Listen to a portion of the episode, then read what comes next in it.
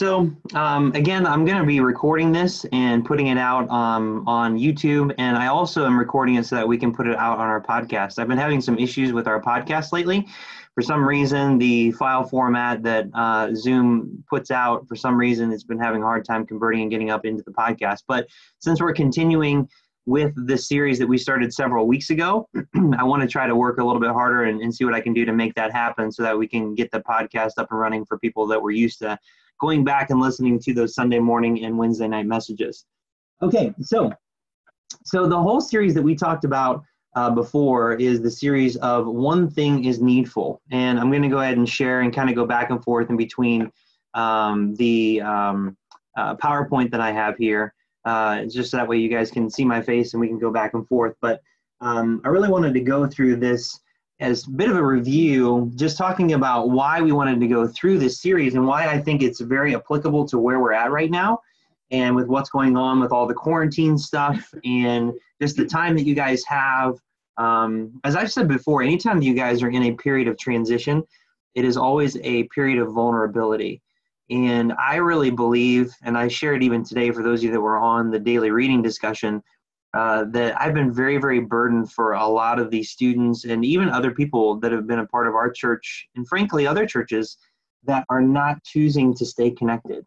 Um, and I know that when things like this unfold, it really is a true test of someone's motives as far as where they're at between them and the Lord and how much they actually think that they need to be connected with other believers but it is absolutely impossible to walk with God the way that you should if you're not connected to other believers.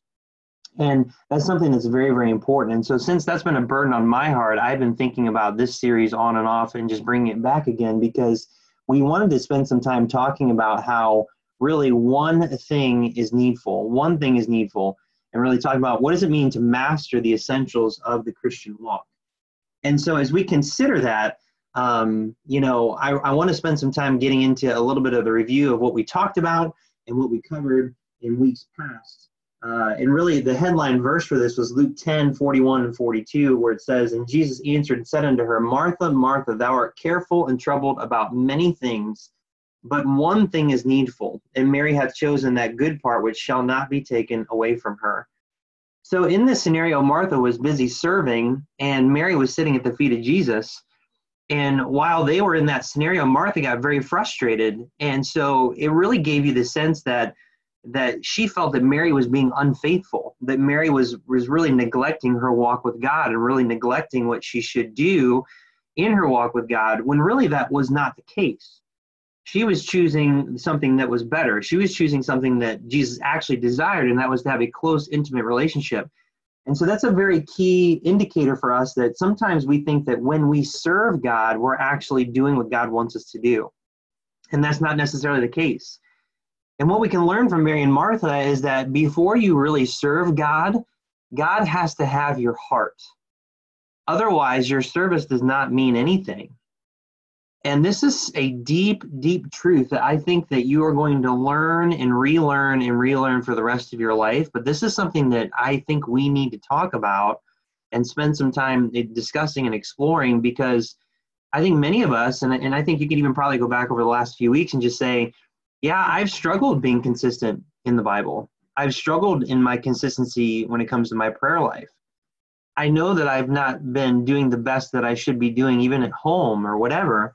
And I think about that verse and I think about how with Mary and Martha, you know, it was a scenario where um, that she she was doing what, what she should have been doing and she was just sitting at the feet of Jesus hearing his word. And so that's very important for us to consider um, because I think a lot of times we think that we're doing the will of God when we're not really doing the will of God. And and the key is is that God has to have your heart. And so as we talked about that, then that led us down the direction of a few questions, and these are some of the questions that we asked each other uh, when we were um, just talking about this several weeks ago, and, that, and that's these questions. Do you know how to walk with God? Do you know how to walk with God? If there is no one else around and there was no other option, it was just you and God alone, would you be able to be confident in how to walk with God and have a fruitful communication and a fruitful relationship with Him? Do what do you struggle with the most? And if you could change anything, what would it be? And we spent some time really talking about what our struggles were and when it comes to being consistent with God and uh, maybe even some of the the ability to have the right answers to questions that your friends may ask you. And so we spent some really good time talking about some of that. And then we talked about this picture. And this was the picture that I really wanted to put in your guys' minds. And again, I have it in that PDF as well. It's the first page of that PDF. And that is the fact that you have this section here, this communication with God. And this is really where it begins. Communication with God, reading, prayer, and keeping your heart. And we're going to begin there tonight.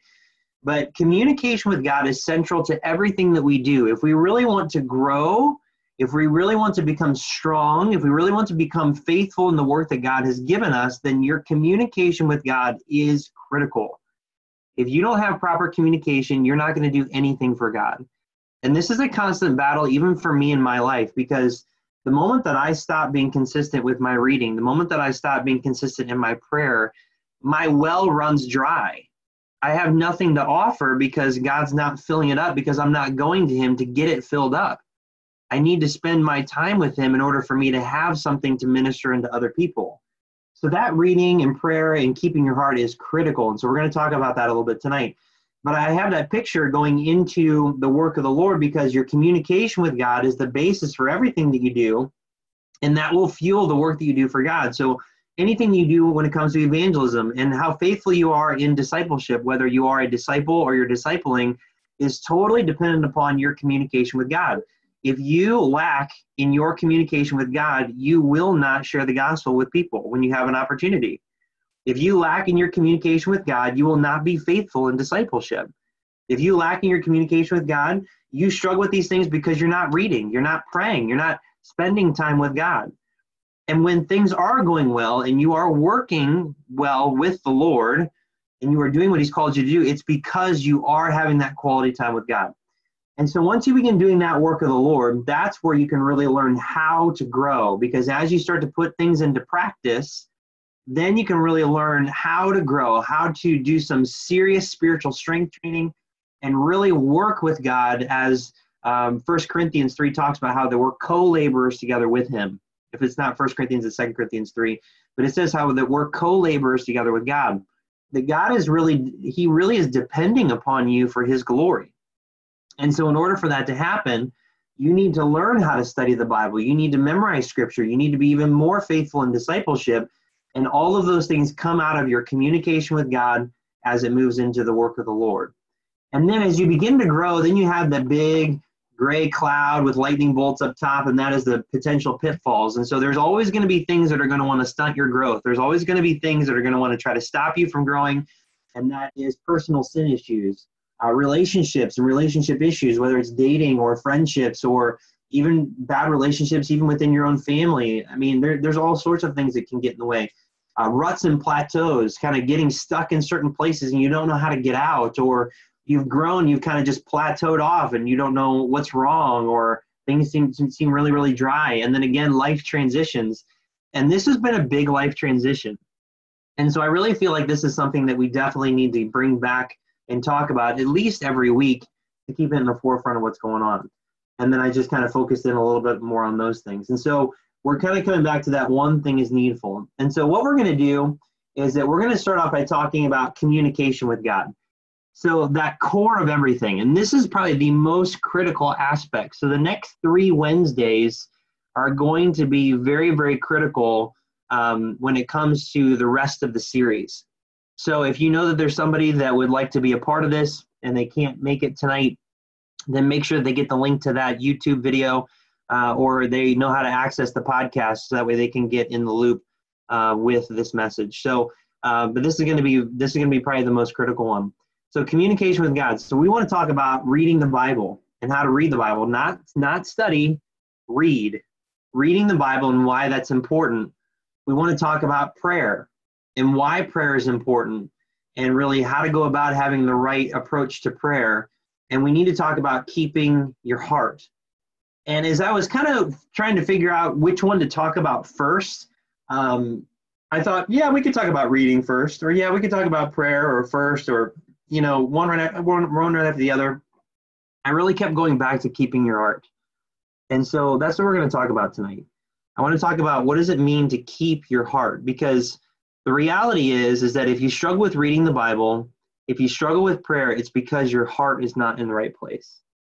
And this is something that I need to remember in my own life as well because anytime that I'm struggling in my walk with God, uh, when it comes to anything that I'm doing, is generally because my heart is not right. My heart's not in the place that it needs to be, and I need to get my heart back to where it needs to be in order for me to actually have a good quality time with God and keep building my relationship with Him. So as we go through this, and you guys have questions and stuff, you know, feel free to raise your hand through the app and I can try to answer some of your questions. Don't feel bad about interrupting at all, uh, because chances are, if you've got questions about something, somebody else does too. So we really need to be able to all be on the same page. So I want to talk about keeping your heart. Keeping your heart. That's going to be our focus for tonight, and really understanding what does it really mean to keep your heart. So uh, let me go ahead and share back with the uh, the PowerPoint here real quick. Okay, so keeping your heart. Um, this is something that is very, very important. So, when it comes to prayer and the word, keeping your heart is the most critical aspect of your relationship with God. And so, I want to talk about what the Bible says about keeping your heart, and even practically, how can we keep our heart? And I want you guys to give me some of your ideas on things that either you do or maybe some things that you need to do a better job with when it comes to keeping your heart where it's supposed to be. So Proverbs 4:23. If you want to turn there, I know we're going to be going there. I, I, wanted to put it up on the slide, but Proverbs 4:23 is the verse for us when it comes to this whole topic. Uh, Keep thy heart with all diligence, for out of it are the issues of life. This verse needs to be a verse that you guys have burned into your head, burned into your heart. You need to memorize this verse. This is a critical, critical verse. Proverbs 4:23. Keep thy heart with all diligence, all diligence, for out of it are the issues of life. Okay, so to keep, all right. So I wanted to define keep, and there's a couple passages of scripture that we can take a look at. I'm going to get some volunteers for me to read some of those uh, those verses. But to keep, all right. So this one's a long definition because it was in Webster's 1828, and I wanted all of it. So I'm like, I'm just going to throw it all on the slide because it's just so good. All right, so to keep means to hold, to retain in one's power or possession, not to lose or part with, as to keep a house or a farm. To keep anything in memory, mind, or heart. So that's one definition. Another one is to preserve or to retain. Another one that I like is to preserve from falling or from danger. To protect to guard or sustain. Another one that I really like too is to tend, to have the care of, or to feed. And so when you see the word keep, uh, some other translations of the Bible use the word guard, and and it's an okay, like that's one of the definitions in here. But to keep, I think, is a much more well-rounded definition. It's a much more well-rounded word in light of this context because to keep something is to most certainly guard it, but it's more than that. It's to hold it. It's to it's so that way you don't lose it. So that way you can preserve it. You can retain it. You can keep it from falling or away from danger and you can sustain it. You can tend it like you would a plant or a garden to have the care of it or to feed it properly. And and i like that last one to feed because if you don't feed your heart the right things my goodness it's going to be so much easier to sin. It's going to be so much easier to fall into things that you never dreamed you'd ever fall into. And so as I thought about that, I kind of took those definitions and I and I put this down on uh, my the study sheet that I sent out to you guys. Um, and it says uh, to keep your heart means that you hold it close, that you preserve it from corruption, that you protect it from danger, that you guard it from the enemy, that you tend it for growth, that you care for it as something extremely valuable and fragile and that you feed it properly to promote health. Your heart is the most prized possession and should be handled with extreme care. And the reason why is because the second part of that verse, for out of it are the issues of life. I believe firmly that people are way too careless with their heart.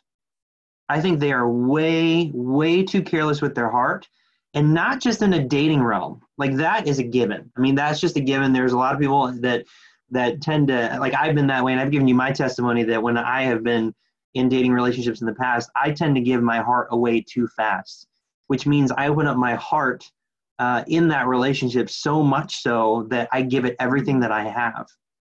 And there's an upside and there's a downside to that because the upside is I'm very loyal when it comes to those relationships. And even when it comes to my friendships, I'm that way too.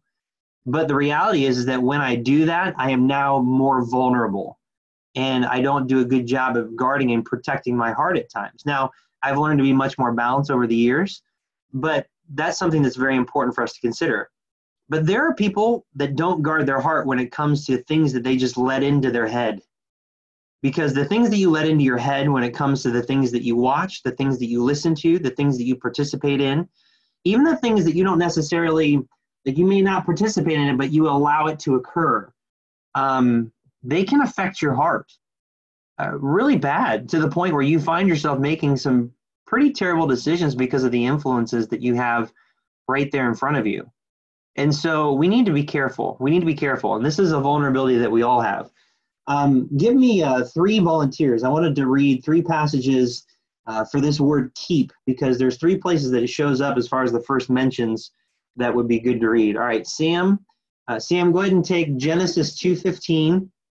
Um, uh, Alana, you can take Genesis 3:24, and uh, Tyler, you can take Genesis 6:19. So these three verses, the first one, Genesis 2:15, is the first word of the uh, first mention of the word "keep" in the Bible. So Sam, whenever you're ready, go ahead. Yep. And the Lord God took the man and put him into the Garden of Eden to dress it and to keep it. Okay, so this is the context of the Garden of Eden. That Adam was there, and he put him in there to dress it and to keep it. It was his job to keep the garden, to dress it, which means he wants to make it look good, but to keep it, to guard it, to protect it, to preserve it, uh, to nourish it, to make sure that it's growing properly. So that's where that comes from. And that's the first mention of the word keep in the Bible. All right, um, next one is uh, Genesis 3.24. So he drove out the man, and he placed at the east of the garden of Eden cherubims, and a flaming sword which turned every way to keep the way of the tree of life. Okay, so that one is the next one mentioned in the Bible, and that's within the context of keeping or guarding, so that way no one could enter into the garden to eat of the tree of life. And then Genesis six nineteen. And of every living thing uh, of all flesh, two of every sort shall thou bring unto into the, the ark, to keep them alive with thee. They shall be male and female. Okay, so to keep them alive, to sustain them, to make sure that they don't die. So that was in the context of Noah and the ark. So that's another one that's very important to, to take a look at. So that's the definition of the word keep. So I wanted to make sure to hit that one. Now, this part, why is this so important? Because out of it are the issues of life. Now, when it comes to Proverbs 4.23, which I'm going to share my screen here again, um, Keep thy heart with all diligence, for out of it are the issues of life. The state of your heart and in whatever it's doing and whatever it's involved in, from your heart, you make decisions. The things that you do, your future, your future career, relationships, um, the things you go and participate in, um, the things that you don't participate in um, the where it comes to you know maybe you struggle with reading your bible or even when it comes to you struggling with prayer or to just be faithful in the things of god it's because your heart has, is not kept if your heart was kept properly then the issues of life would unfold in a biblical fashion and that's why i love this verse it's very simple very straightforward keep your heart with all diligence with all diligence because for out of it are the issues of life if you are willing to keep your heart the way god wants you to then the decisions you're going to make in life are going to be decisions that honor God. And they're going to be things that you are never going to regret. And so I got a few passages. Let's go to Matthew chapter 15. Matthew 15. I want to take a verse, take a look at verses 10 through 20. Matthew chapter 15.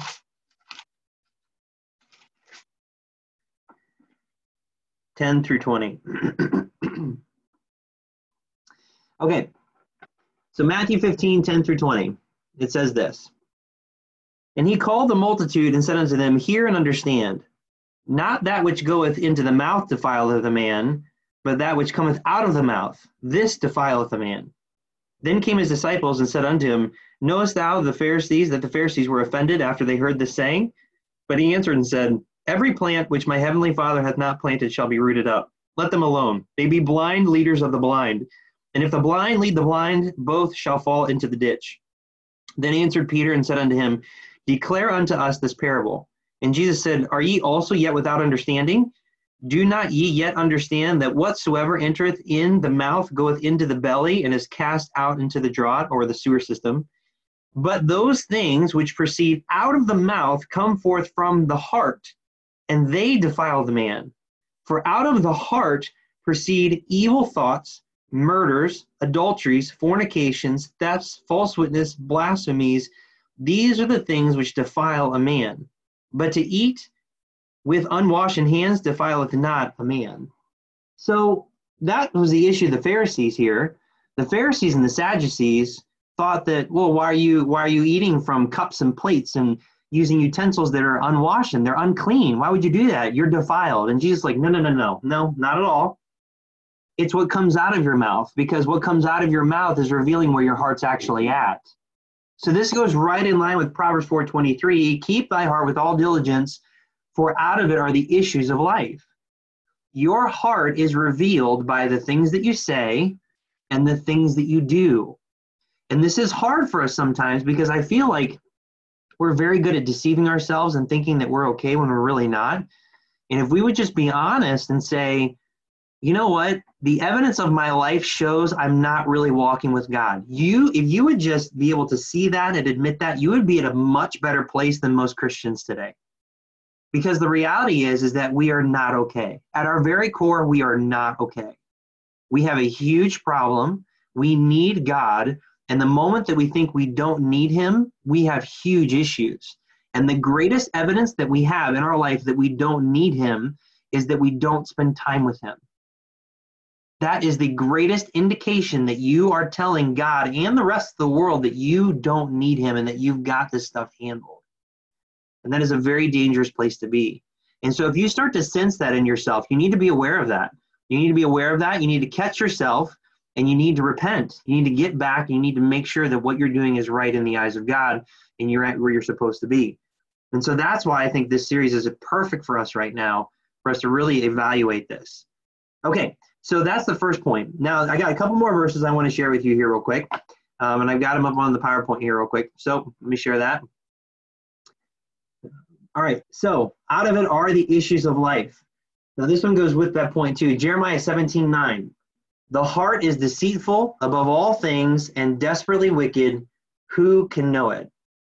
This is a verse that has been ingrained in my mind and in my heart because I know that this is me. This is my heart. My heart is deceitful above all things. If I give my heart room to sin, it's going to go that direction and I can't even let it have even a, even a, even an ounce. I can't even let it have any amount of room, or else I'm going to fall into trouble. Because when I do, it falls into trouble. I end up sinning against God every single time. And then the other verse that I like about this one too is Proverbs 28, 26. He that trusteth in his own heart is a fool, but whoso walketh wisely, he shall be delivered. So the Bible is very clear. Our heart is corrupted and if we trust in our own heart, if we trust in our own ways, if we trust in our own line of thinking, we are going to end up becoming a fool. We're going to make foolish decisions, and the results will prove that. And that's why God says, Proverbs 4:23, keep thy heart with all diligence, for out of it are the issues of life. He does not want you to be a fool. He does not want you to be deceived by your own sinful heart. He wants you to keep it because out of it are the issues of life. God cares very deeply about the decisions that you make each day. He cares very deeply about the decisions you make each day. And it's very important that you understand that. I mean, a lot of people look at God as some sort of con- condemning God who's up there, doesn't understand what's going on, and he's just, you know, has his finger pointed at me all the time. That's not it at all. God is very interested in your life. He wants you to succeed, He wants you to do well, and He is in your corner. God is not against you, God is never against you. If you ever feel like God is against you, that is a lie. God is always for you. He desires you to be successful. He wants you to do the things that are right because he knows that's what's best for you. It leads to a place where your life will be so much better. I mean, we even talked about that today in our daily reading in John 13. Um, it was one of the verses that one of you guys brought up. And I think it was Alana who brought it up. And it was the that, you know, if you know these things, happy are ye if you do them. The key to happiness is obedience because when you obey, you have a clear conscience before God. And when you have a clear conscience before God, you can actually enjoy your life. There's so many people that don't enjoy their life because they're living in disobedience. They're constantly having to hide their tracks and to manipulate and cover up their lies and to make more lies on top of lies to justify their behavior. Man, we need to just really take heed to what the Bible says.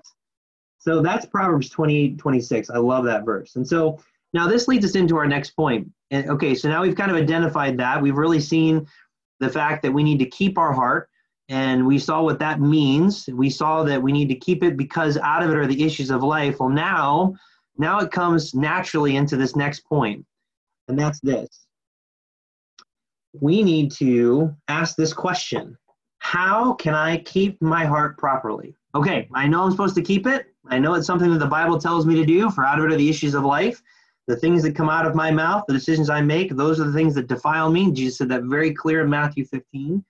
So if that's the case, then how can I keep my heart properly? Well, we got a few verses. So Jeremiah 17:9 leads right into Jeremiah 17:10. And I love this verse. So even though our heart is desperately wicked and deceitful, and he says, Who can know it? The next verse comes right after. I, the Lord, search the heart. I try the reins, even to give every man according to his ways and according to the fruit of his doings.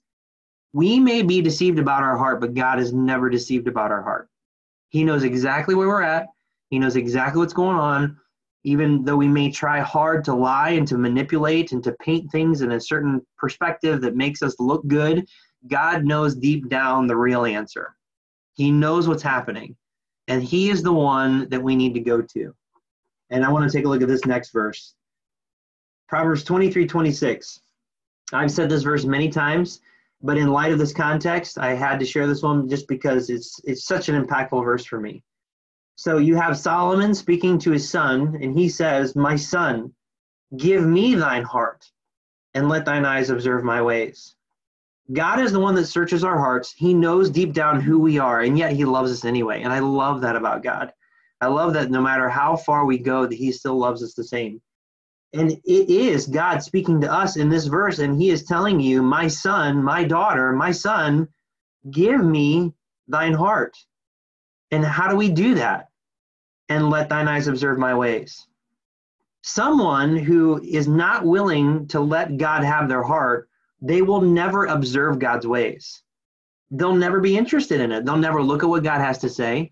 They don't care what God has to say people that that want their heart to be in the hand of God, they care very deeply about what God says. They care so deeply about what God says that they will not make a decision without consulting God and his word first. So Proverbs 23, 26 is huge. It's so important. God wants us to give him our heart. And the best way we can do that is by observing his ways. And we observe his ways not just to gather knowledge, but in order for us to truly understand what we need to do. And then I want to take a look at this passage. So everybody turn to Psalm 139. Psalm 139. And um, I'll get two, actually, I'll just get one person to read. Um, I think um, we'll read verses 23 and 24. We'll just get one person to read. Uh, I think, Emily, you are next up if you want to read, unless you're traveling home.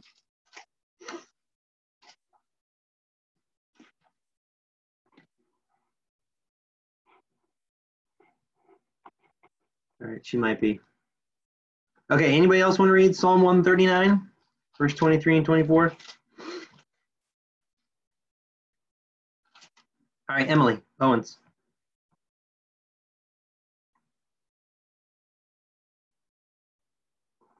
I think you're muted.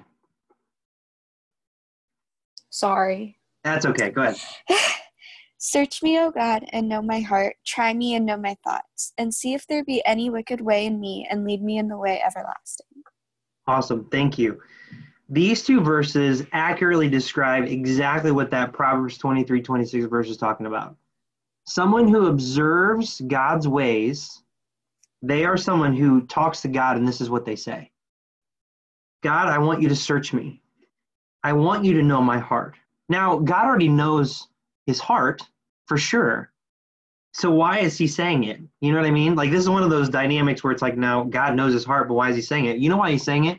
Is because from a willing heart that typically hides from God or desires to hide from God, he's approaching God and saying, God, I need you to search me and I need you to try my heart. I need you to look. I need you to see what's there. He's opening himself up willingly and saying, God, would you please just look at my heart?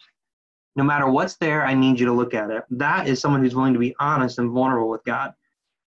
And so there's a colon there, so it explains search me, know my heart. What does that mean? Try me and know my thoughts.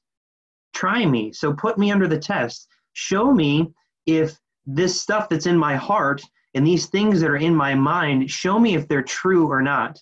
Completely open, completely vulnerable before God, completely honest. And then verse 24, and see if there be any wicked way in me, and lead me in the way of everlasting. Lead me in the way of everlasting.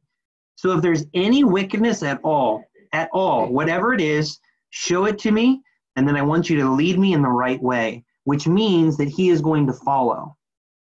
If God is going to show him and is going to lead him, then he is going to be willing to follow wherever God leads. That is critical. That is someone who desires to observe God's ways. That is someone who really desires for their heart to be in the hand of God. That they're willing to go to God and say, you know what, God, this is going on in my life or whatever it is. I need you to just search me. I need you to search me. I need you to try me. I need you to know my heart, know my thoughts. And if there's anything at all, if there's anything at all that is dishonoring unto you or that is not pleasing in your sight, show it to me and then lead me, and I will follow you wherever you want me to go. That is massively important. Massively important. So that's critical. And that's what it really means when it comes to how do I keep my heart? That's what you got to do. That's what you got to do. You got to be open and honest before God, no matter what it is, no matter where it leads you. You're asking Him to show you, and you're asking Him to lead you. So that's Psalm 139. We definitely need to talk about that.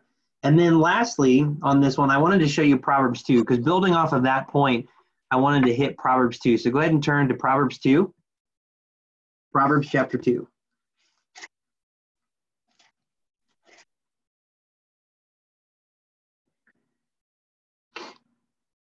And um, I'm going to get um, two readers. We're going to break in between, and I want to explain a couple things, but I'm going to get two people to read. One person to read verses 1 through 9, and then someone else to read verses 10 through 22. So who would like to who would like to read?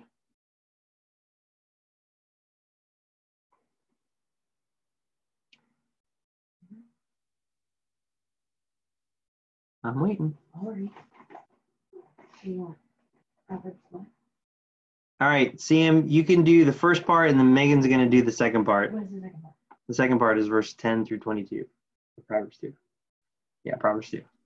All right, Sam, go ahead when you're ready. Proverbs 2, 1 through 9. Yep. My son, if thou wilt receive my words and hide my commandments with thee, so that thou incline thine ear unto wisdom and apply thine heart to understanding. Yea, if thou criest after knowledge and liftest up thy voice for understanding, if thou seekest her as silver and searchest for her as for hid treasures, then shalt thou understand the fear of the Lord and find the knowledge of God. For the Lord giveth wisdom, out of his mouth cometh knowledge and understanding. He layeth up sound wisdom for the righteous. He is a buckler to them that walk uprightly.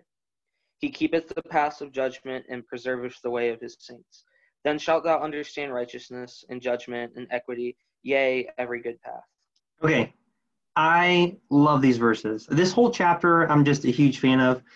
Um, there are certain verses in the book of Proverbs that it's like they build one on top of the other. You got boom, boom, boom, boom, boom, and you can just kind of see how everything builds.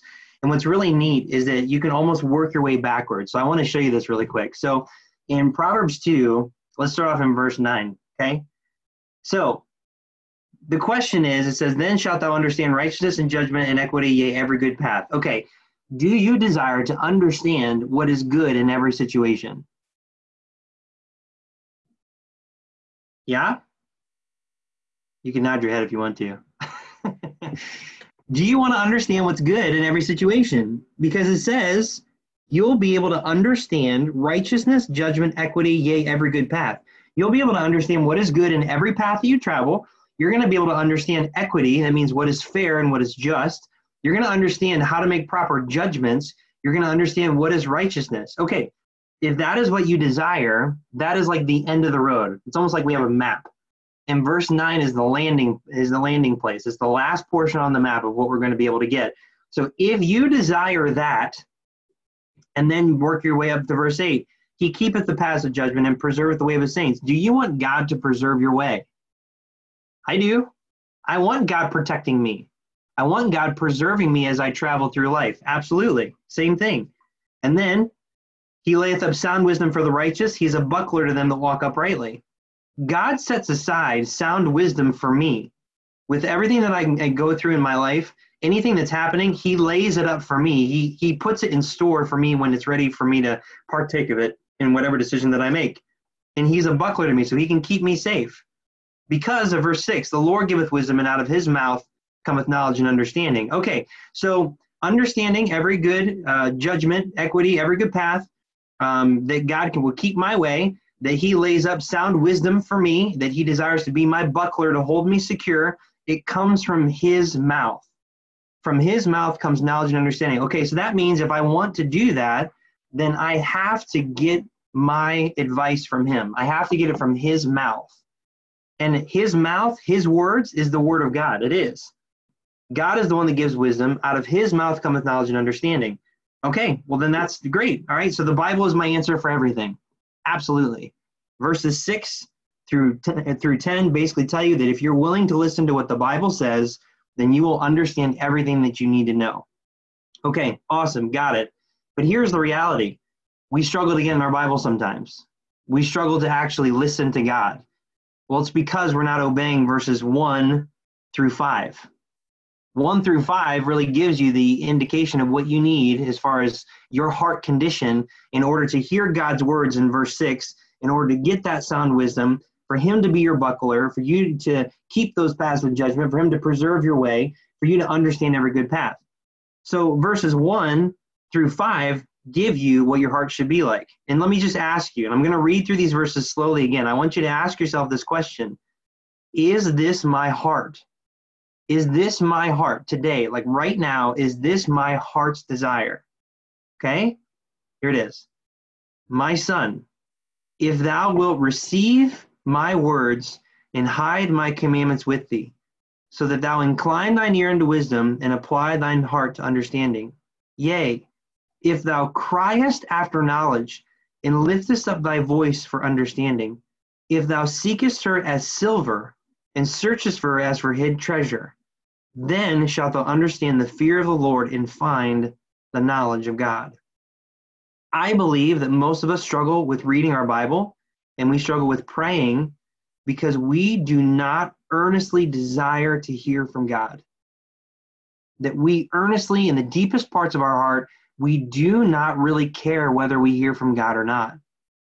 There are days when I'm reading my Bible and all of a sudden I'm like, what am I doing? I'm just reading it just to read it. I need to stop myself. I need to go to God in prayer and I need to ask Him one question God, I need you to teach me. I need you to guide me. I am here right now because I want you to show me what I need to do.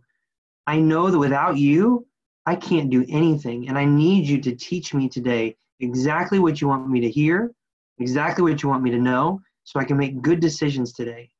And then after I pray that, because I mean it, then I when I get into the Bible and I start to read the things that he has for me, I'm looking for God to speak to me.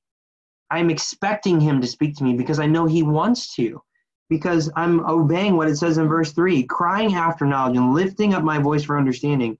I'm seeking her as silver and searching for us for hid treasures because that's the only way this is going to work. The only way that we're going to be able to have the desire to get into the Bible is if you expect to hear from God. And see, this is something that's massive and I hope that I never get over it.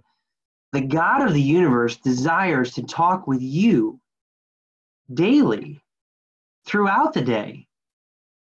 Like, if you were to just stop and just think about that just for a moment, the God who created everything, who created all things, that, that has all power and all authority, that can see everything in a moment of time, he desperately desires to communicate with you individually. Who are we?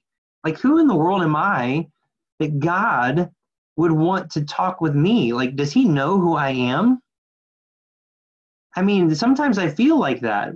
And yet I'm like, no, but it is true. God does want to talk to me. Why else would he given me his word? Why else would he want to spend time with me? Of course he wants to be with me. And I need to remember that because then I can open up the Bible and I can open up the Bible expecting God to speak to me, expecting for him to to show me what I need to know for that day.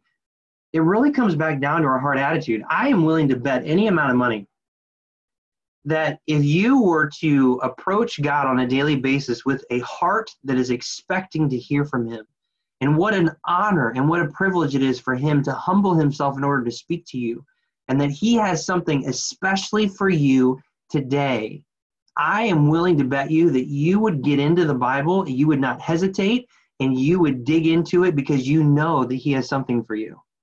I believe that because that's the only time in my life where I feel like I have actually had a living relationship with my book because this is just, I mean, it's just a book. But when I open it and I'm praying to God and I'm talking to Him, He will communicate to you. And I think that we really struggle when it comes to reading the Bible because we don't look at it that way. We don't see it that way. And because we don't see it that way, then we're not going to keep our heart. And because we're not going to keep our heart, then we're going to start making some poor decisions that are going to lead to some poor consequences and lead us in a place that we never wanted to be in the first place. And so it all comes back down to your heart. You should never open up your Bible without getting your heart right first. And getting your heart right first means you're talking to God and you're being honest with him and that you are expecting to hear something from him first. You can't you can't read the Bible without that. You can't. There's no way. It's not going to work out. It's not going to work out. Okay. So with that said, um, I wanted this to lead us into a point of discussion. And um, you know, really it can be a couple different things. You can either talk about um, you know, what you uh, really got out of, or some of the things that really kind of hit you, or some of the things you've experienced with the stuff that I've been talking about. Um, or it can lead into this question How well do I keep my heart? Um, you know, some of the questions I've been thinking about is, is how well am I keeping my heart? Where do I do well? Where am I lazy when it comes to keeping my heart? Or maybe you just have a question on on a specific circumstance on how to keep your heart and you're just kind of struggling with it right now. Whatever it is, um, you know, I want you guys to share a little bit. So you can share a little bit from, you know, the stuff that I just talked about and things that you've learned and things that really kind of hit you or convicted you. Um, or maybe it's something that you're just kind of working through right now and you need to share with everybody or maybe ask questions when it comes to how do I deal with this or how do I deal with that? Whatever it is, um, I want you guys to take some time right now and ask those questions. So I'll, I'll open it up. Whoever wants to do it, you can just go ahead and raise your hand or you can um, unmute and we can, we can go that way. All right, uh, we got, I think, Jamie first. So, Jamie or Andy, whichever one you are, you need to unmute.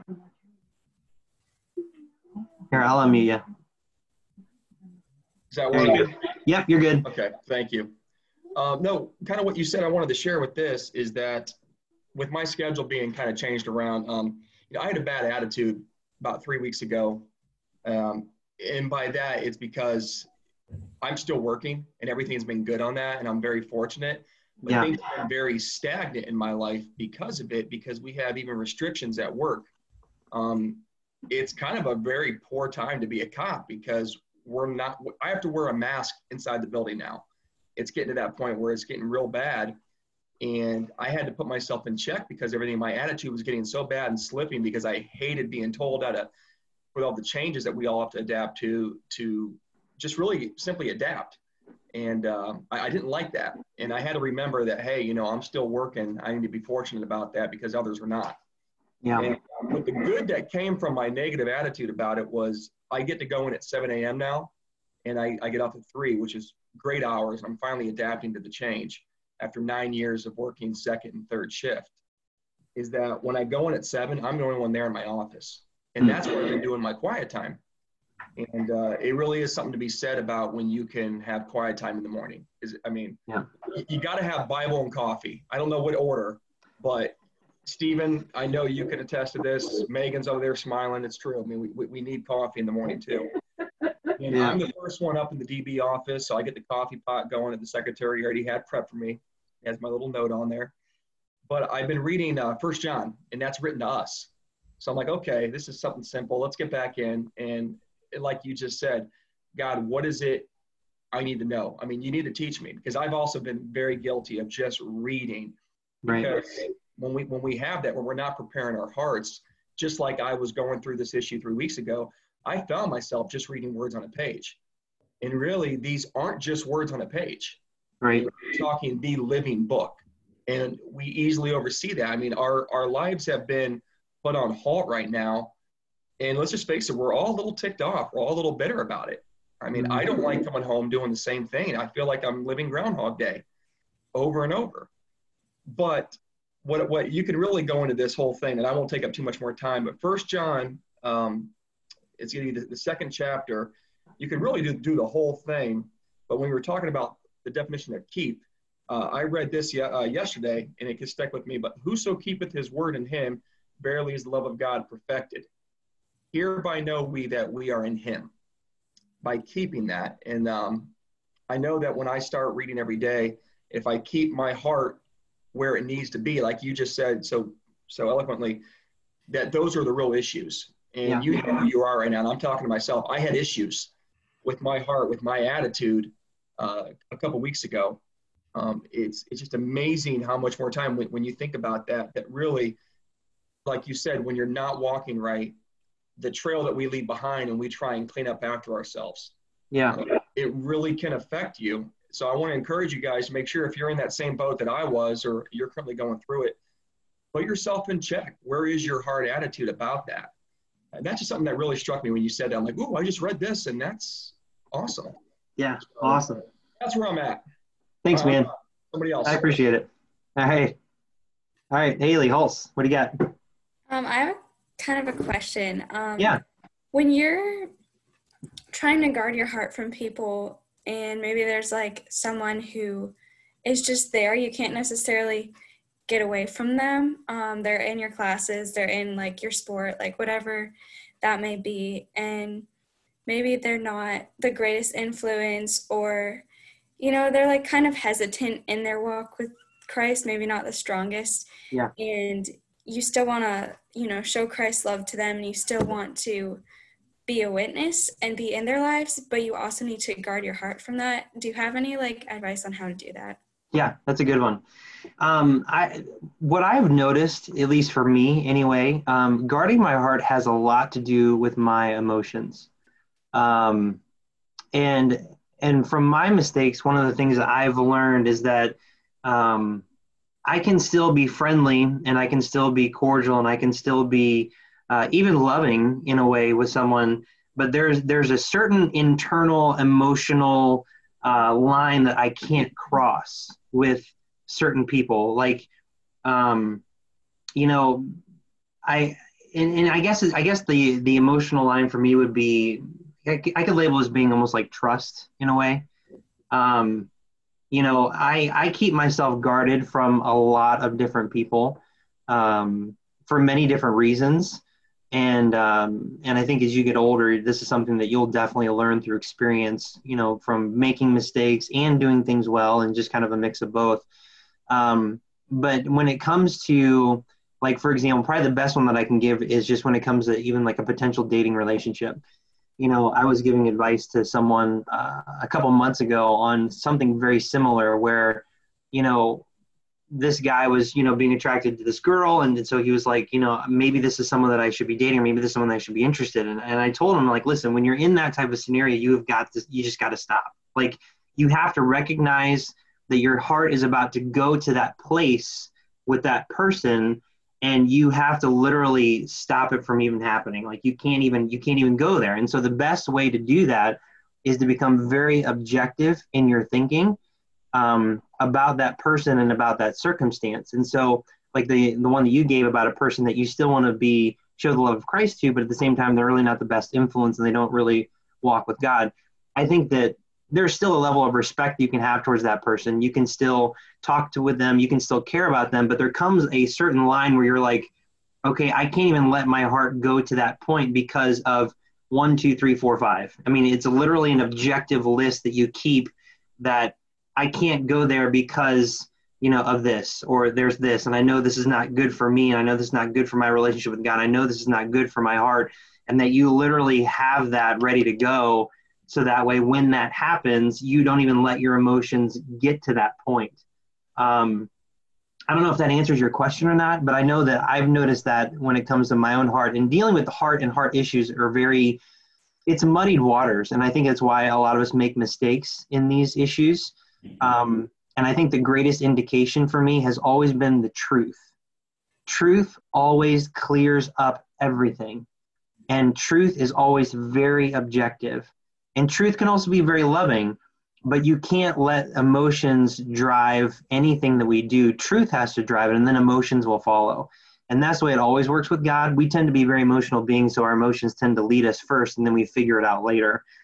Where truth is something that will cut through a lot of things where you can still love and care about somebody, but yet still guard your heart and keep it from being affected by that person. And mainly it's because of some objective things that you know are very biblical and that are very true that will help you stay where you need to be.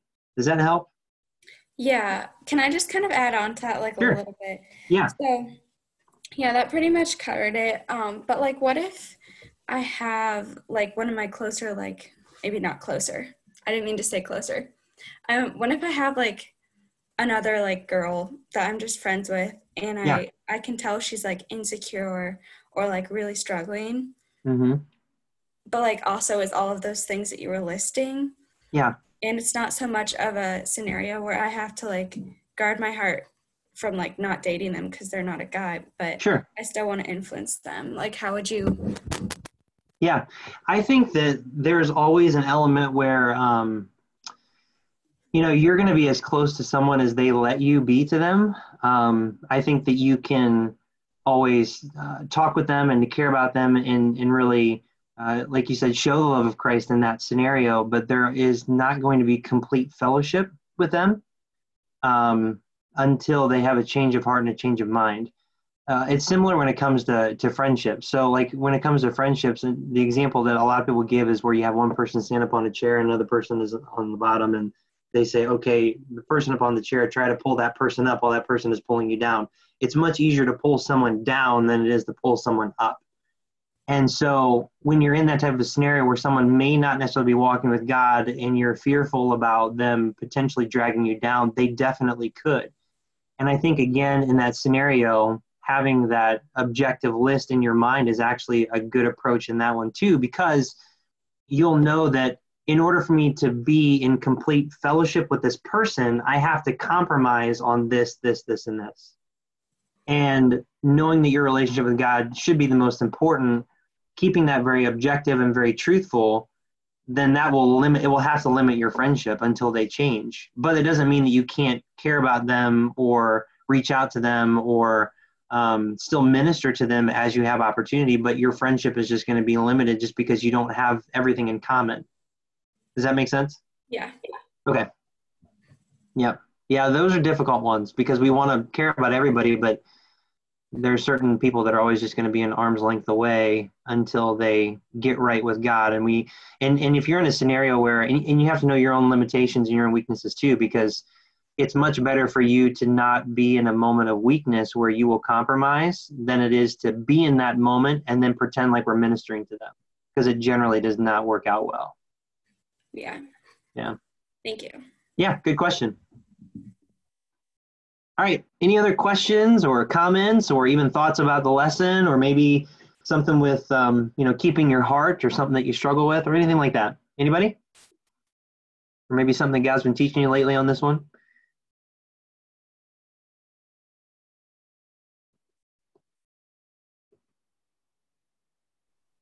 And if you have a question for me, please feel free to ask. I got great answers. right. All right, Alana and Andy, I don't think this one's for you. Um, I've just noticed that in my own life, like even if I am getting in the word, if I'm getting in the word just to like check it off my good Christian checklist, then it really doesn't make a difference in my day. But um, like that verse in John that we read today, um, happy are you if you do the work or however it worded it. But Yeah. it's so true. Like I see a difference like when I'm actually like getting in the word and just listening to God, it like really impacts my day. And I'm thinking about God more and I'm looking for opportunities more. Whereas when I'm just like reading it just to read it, I'm not looking for opportunities. I um just not meditating as on godly things as I sh- as much as I should be. So um just like the difference between relationship and religion um it's really important because you know religion it just talks about works and I feel like you know earlier in my Christian walk that's what I was doing. I was just reading it just to read it. And you know sometimes I struggle with that now, but it's important just to think of it as a relationship. You're talking to God and he's talking back to you. Yep. So That's good. It's so true. And I have to catch myself. I mean, it's not something that's ever really going to end. You have to work hard at catching yourself that you don't just keep it another task list item or a to do for today. Um, it's got to be something that actually means something. Um, and it's never, reading God's word is never a waste of time. I mean, I think that God will definitely put things in your head, even if you have a wrong attitude about it. Um, but it is so much better to actually read with the right heart attitude and really wanting to walk with God and to learn from Him. Yeah, that's good. Thanks for sharing that. Anybody else? yeah. Rick and Megan. I don't know how you're going to speak both at the same time, but no, Rick's gone. as long as the dog doesn't bark and the kids don't interrupt, right? yeah, right. It's just ironic, coincidental that right now I've been um, doing my devotions in the book of Deuteronomy, which is Mm. my favorite, one of my favorite Old Testament books. I absolutely love it. And um, especially the beginning chapters, five and six, especially, how much it focuses on the heart. And of course, it being the law of love.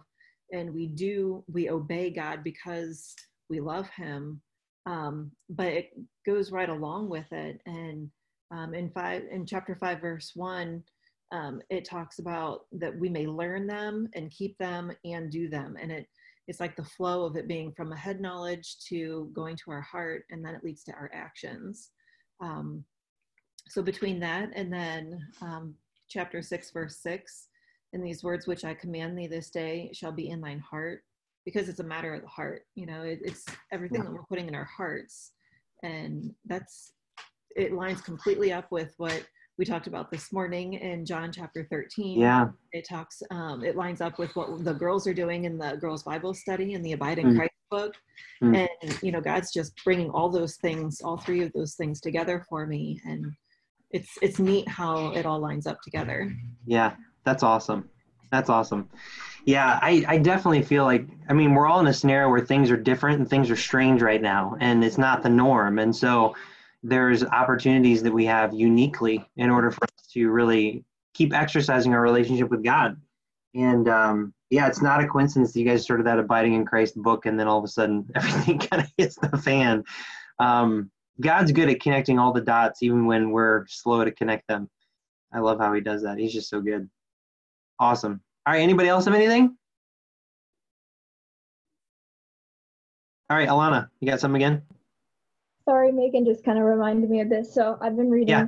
the book too, and um, one thing he said that really like stuck out to me was basically along the lines of like the reason we aren't growing in our walk is because we don't trust God to get us there. Hmm. And honestly, we overcomplicate things a lot. Like We do. you know, getting saved is easy, so he's not going to make walking with God difficult. Like, it's probably one of the easiest things we can do, but we just let our fear and our pride hold us back. And then we make things complicated, and then we get overwhelmed because we're stuck between living in the flesh and living with God. But if we just like, just trust God, just take that step and just say, like, I'm just going to abide in you, then things will be so much easier. Yes, So, yeah. it would be. If we would just let God have control, things would be a whole lot easier. It would be. Awesome. Thank you. All right. Well, that's good. So this will be what we'll do for the next few Wednesdays. Uh, next week, we're going to focus on reading and what it means to read your Bible and the importance of it, which we all know, but I think we need to approach it again with a right heart attitude. And I want to talk about um, even some of the things that you guys do when it comes to reading your Bible. What kind of, you know, if you do a reading plan, what does that look like? What works for you?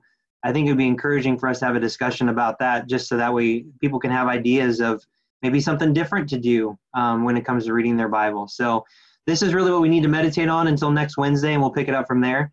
Um, and so I'll close with a word of prayer here, real quick. And then um, I found a way to actually share my computer audio so I can share that video. So we'll close with Cool Carl. That'd be fun. All right, so let's go ahead and pray. God, thank you so much for tonight. Um, thank you for um, just helping us to uh, have this opportunity to open up your word and to talk about these things. I pray, God, that they would affect our heart.